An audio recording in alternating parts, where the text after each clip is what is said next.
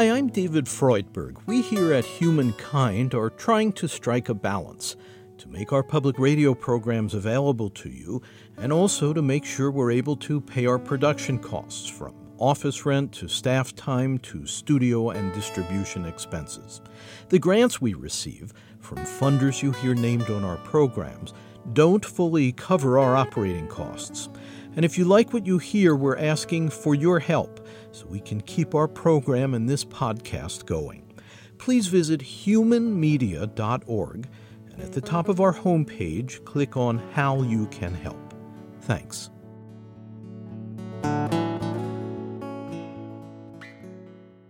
Humankind is produced in association with WGBH Boston and supported by the Humankind Program Fund and a grant from the Henry Luce Foundation.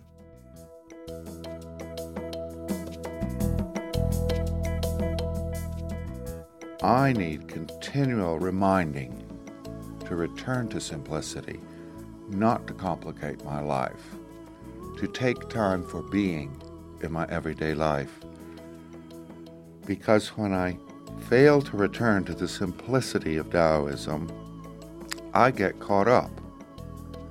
I get lost, I get bewildered by the modern world.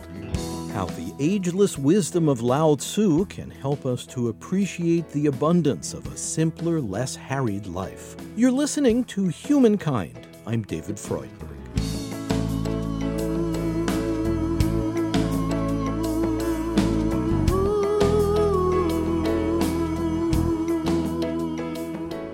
Jonathan Star in Princeton, New Jersey, has a special talent.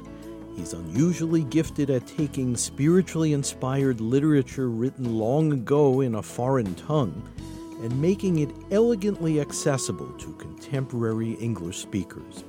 The ideas expressed in the texts he chooses, including Lao Tzu's Chinese masterwork, Tao Te Ching, are often subtle and hard to convey and much could get lost in rendering it from one language and culture to another.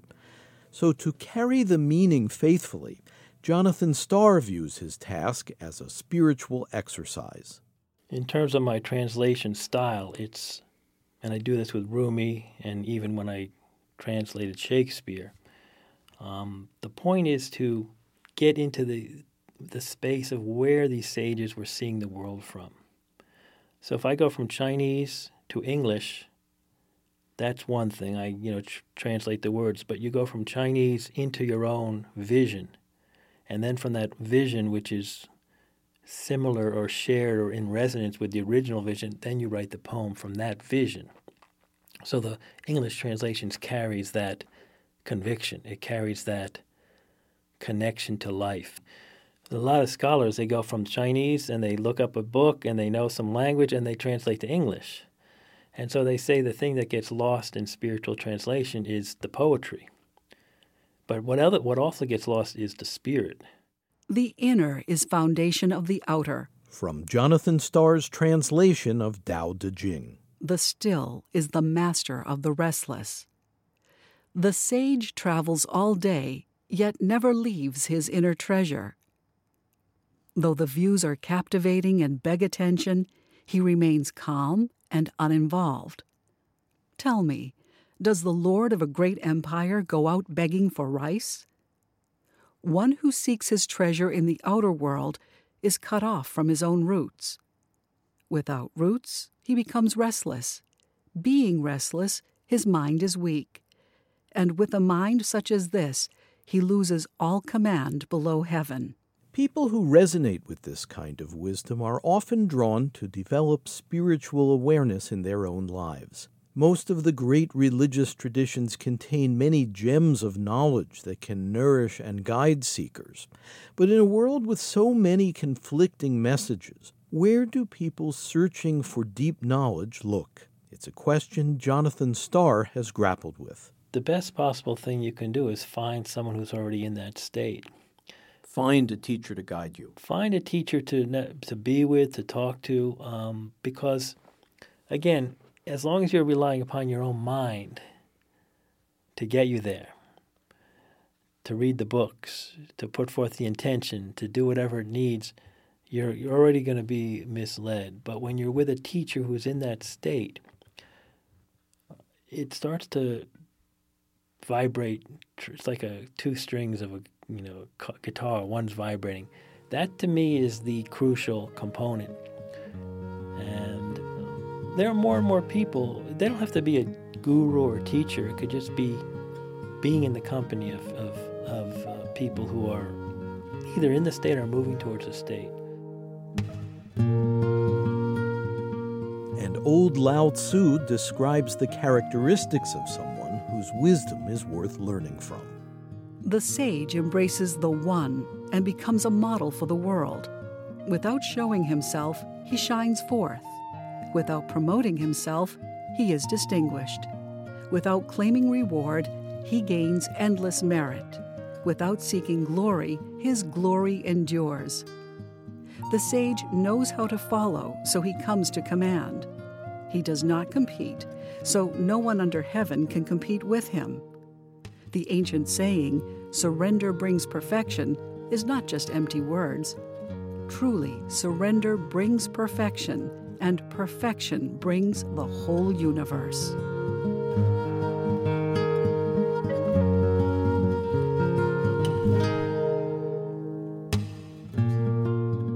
The great Tao flows everywhere. It fills everything to the left and to the right. All things owe their existence to it, and it cannot deny any one of them. Tao is eternal. It does not favor one over the other. It brings all things to completion without their even knowing it. Tao nourishes and protects all creatures, yet does not claim lordship over them so we class it with the most humble. Tao is the home to which all things return, yet it wants nothing in return. So we call it the greatest. The sage is the same way. He does not claim greatness over anything. He's not even aware of his own greatness. Tell me, what could be greater than this?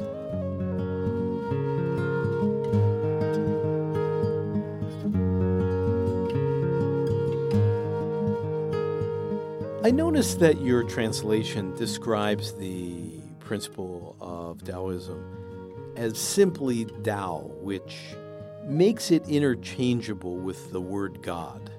Not so much the Tao Right. as Tao. One verse of your translation reads Tao is limitless, unborn, eternal. It can only be reached through the hidden Creator. Listen to her voice, hear it echo through creation. Without fail, she reveals her presence. Do you see the characteristics of Tao as similar to the qualities of God? I see the characteristics of Tao as synonymous with the qualities of God, but you know the word God is obviously so loaded. It's been so. You know, when I say God and someone else says God, we're not talking about the same thing. So, uh, when someone says God and they're talking about the underpinning of everything, the the unit, everything, the totality, oneness, onlyness, you know the actual life life itself that's that's the that's how some people refer to god but in the west it usually refers to some you know i call it guy in the sky some somebody in the sky out there uh, some person who is either a, a father or we could call you know some loving mother or something that's a different I'm not sure what that is exactly, but some when people say God, they're talking about some person uh, in in the sky.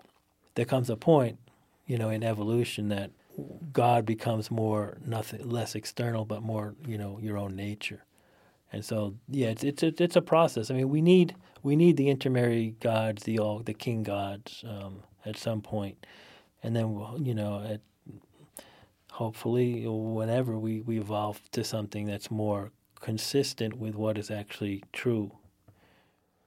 But you don't see a love of God, a reverence for the divine, as in any way a contradiction to an attempt to embody the Tao.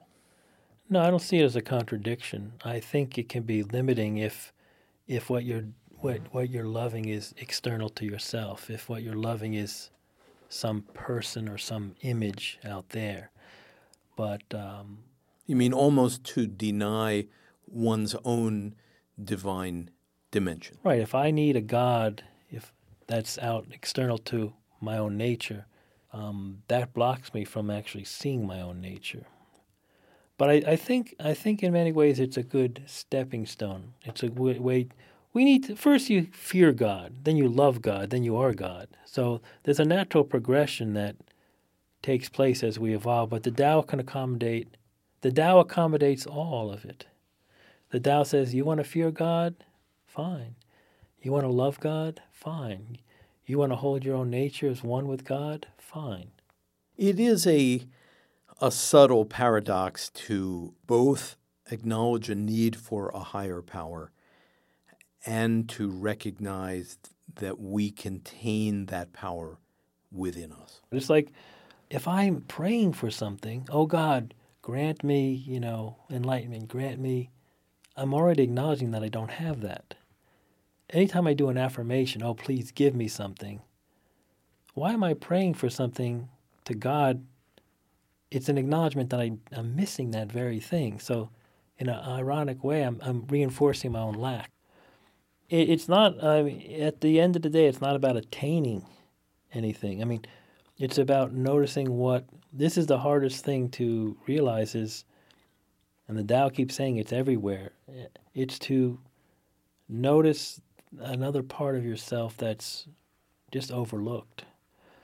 You know, we see what the mind shows us, but there's another dimension to our being that's constantly being overlooked. And the whole Tao is trying to gently point you towards. It's not saying you need to attain it. It's just you need to start noticing it, start to hanging out with it, living it. And it's very, very frustrating to an intellectual mind to kind of you know but that that's really the path. It, it, it's the path of allowing the mind but also just holding another dimension of yourself. You don't have to get rid of a lot of people with enlightenment are so afraid you know. The only way i can attain this is if i go off to some ashram and take some vows and the, nowadays people realize that that's you know, that's a whole fantasy.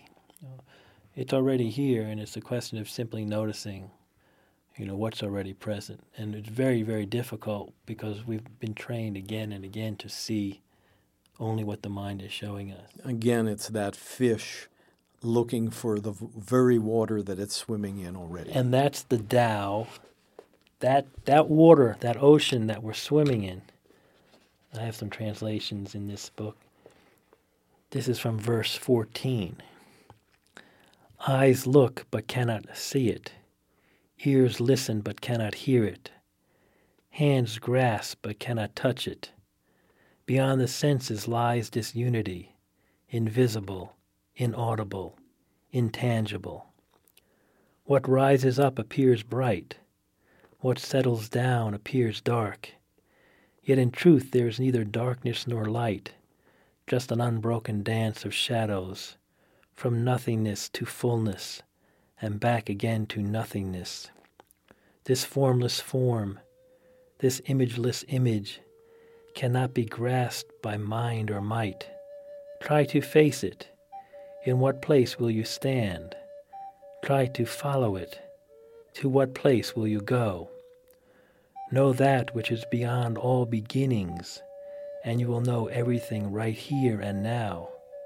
Know everything in this moment and you will know the eternal Tao.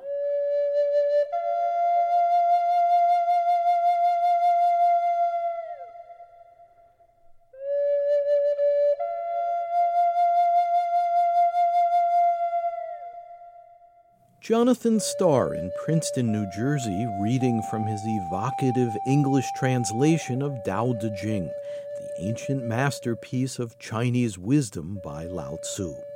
You're listening to Humankind. I'm David Freudberg. For more about this topic and to obtain an audio download of our program, The Way of Tao, please visit humanmedia.org.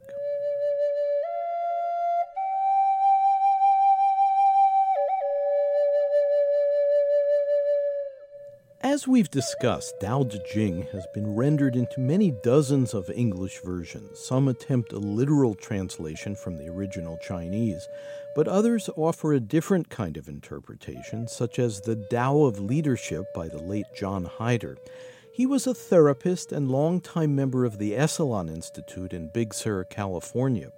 John's book framed the principles of Lao Tzu into a richly insightful guidebook for people wishing to apply the Taoist concepts to life in organizations. I met John Heider at his home in Lawrence, Kansas. Our technology has never been equaled in the world. The complexity of our lives is phenomenal.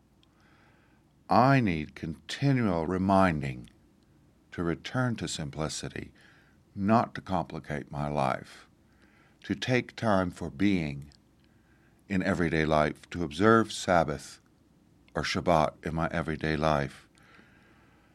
Because when I fail to return to the simplicity of Taoism, I get caught up. I get lost. I get bewildered by the modern world. A concrete example is I don't drive a car much. I drive a car about 5,000 miles a year. It would be hard for me to lead a life in which I drove a car 15 or 20,000 miles a year. And I don't get much support from the culture around me for walking most places or not using a car much. And Lao Tzu and Taoism gives me that support the most famous symbol of Taoism is that familiar yin yang sign, the circle with the S in it, and one side's black and one side's light. And that yin yang sign that has become so familiar is illustrating the point that all creation consists of a dance of opposites, and that everything holy is paradoxical.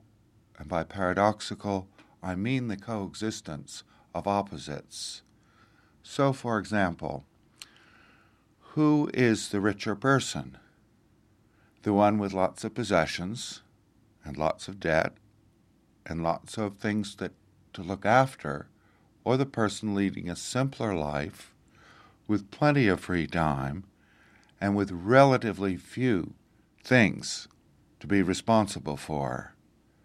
Everything I own also owns me because I must care for it.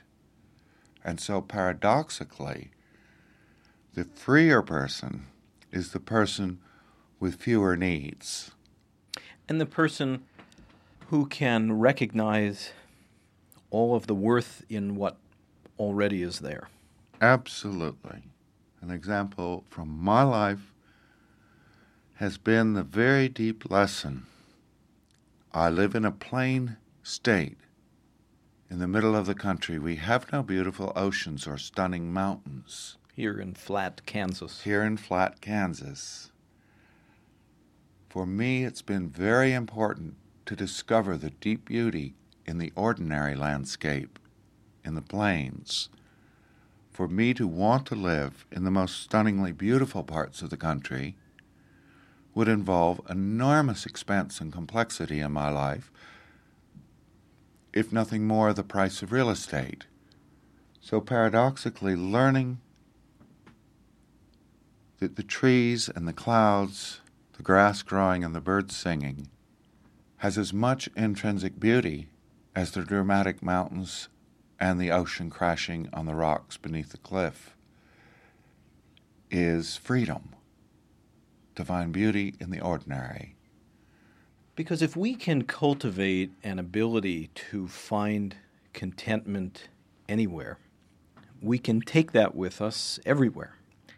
And you know, and I know, that we live in a consumer driven, media dominated environment, and a big purpose of both the media, of advertising, of consumerism, of our economy is to keep us unsatisfied and always needing, making us think we need more beautiful things, people, and places. to learn to be satisfied, to be content in a context, in a social environment of so many messages that we should not be satisfied. That is an art, that is a discipline. It's really a skill we have to work at developing. Yes, we have to work at developing. And it probably takes years to get the flu shot that immunizes us from always wanting a newer car or a bigger house.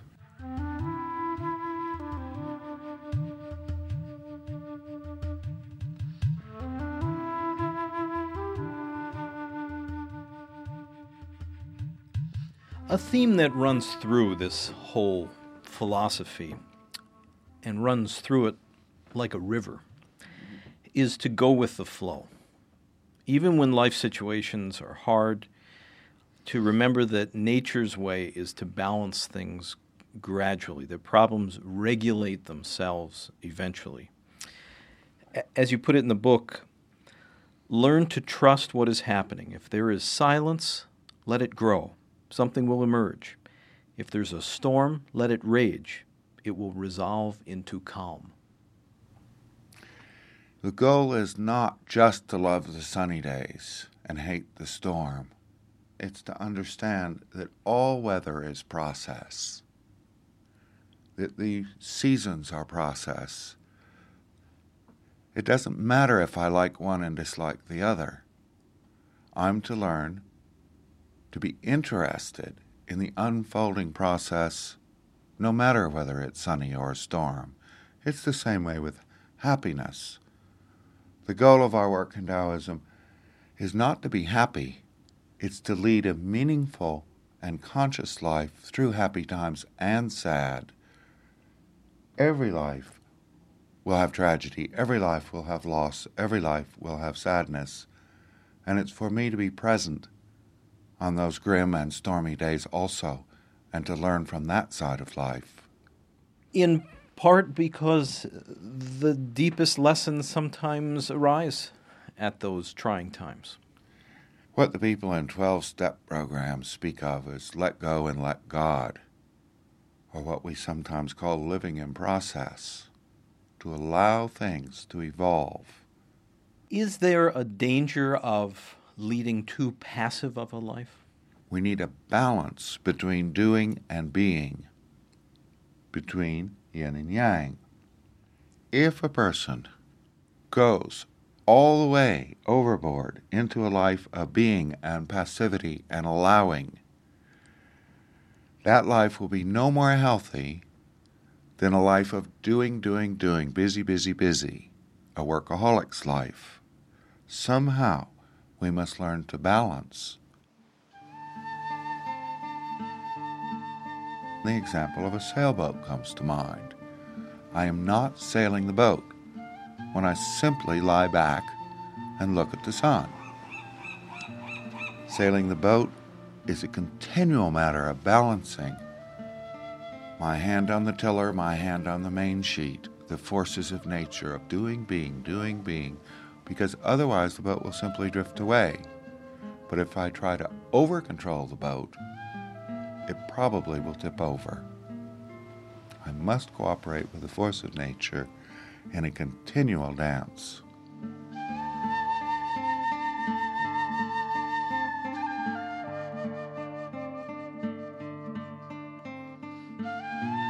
One observation that Lao Tzu, in his book Tao Te Ching keeps returning to is the power of silence as a source of understanding and healing. That in a conflict, if a person can get inwardly quiet, much clarity will come. As Lao Tzu put it, those who know don't talk, those who talk don't know. I believe it can be said of our culture, and perhaps of most cultures, that we reflect too little on what we've seen before we act on it. Of course, there will be times when I must act on the spur of the moment in emergencies, but the vast majority of my life is not an emergency. It almost never hurts to take time for reflection, to sleep on it, and then see what is the wisdom. And it's very hard to stay silent. If I am to have stillness in my life, I must take action. I must have discipline. I must say no to the world. It's for me to set aside time, to be quiet with myself, to have uncommitted time. It's for me to set aside time to be quietly together with my partner or my family. It's for me to set aside days. Sabbath exists in every major world path, and the reason for that is the universal recognition that without being time, I will become ill from too much doing.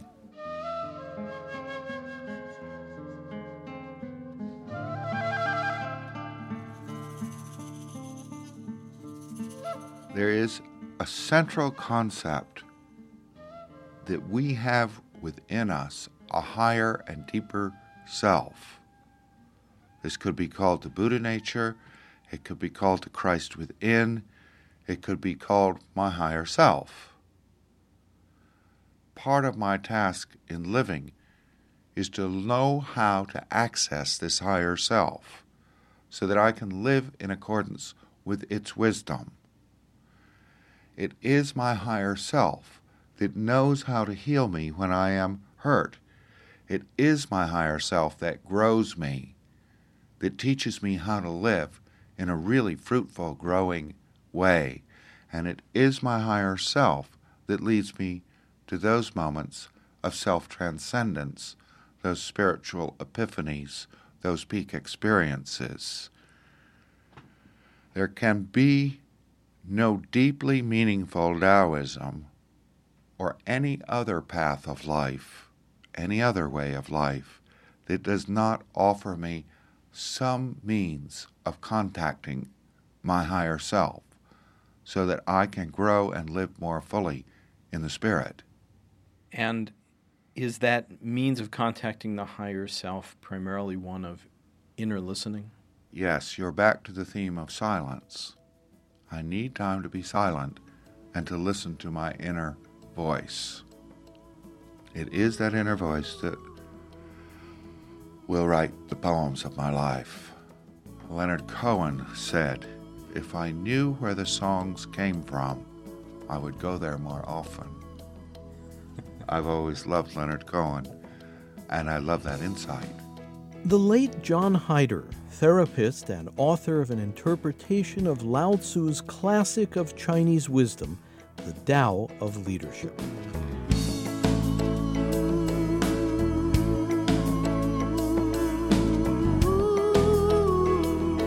You're listening to Humankind. I'm David Freudberg. Studio recording by Antonio Oliart Rose. Editorial assistance from Ken Rogers, Kathy Graham, Mark Kilstein, and Bond Collard. Webmaster Brian K. Johnson. Special thanks to Laura Carlo, David Hopkins of the Princeton University Broadcast Center, and to Tony Buck. Our program is presented by Human Media in association with Connie Goldman Productions. Program development provided by Shart Media. You can hear more episodes of our series at humankindpodcast.org. That's humankindpodcast.org. This segment, part two of The Way of Tao, is Humankind Program number 230. The executive producer is David Freudberg. Please subscribe to our free weekly podcast. The title is Humankind on Public Radio. You can find it at Apple Podcasts, Spotify, and all major podcast services, as well as through our website. Again, the podcast title is Humankind on Public Radio. And if you'd like to support our program, please visit humankindpodcast.org and at the top, click on How You Can Help. Thank you.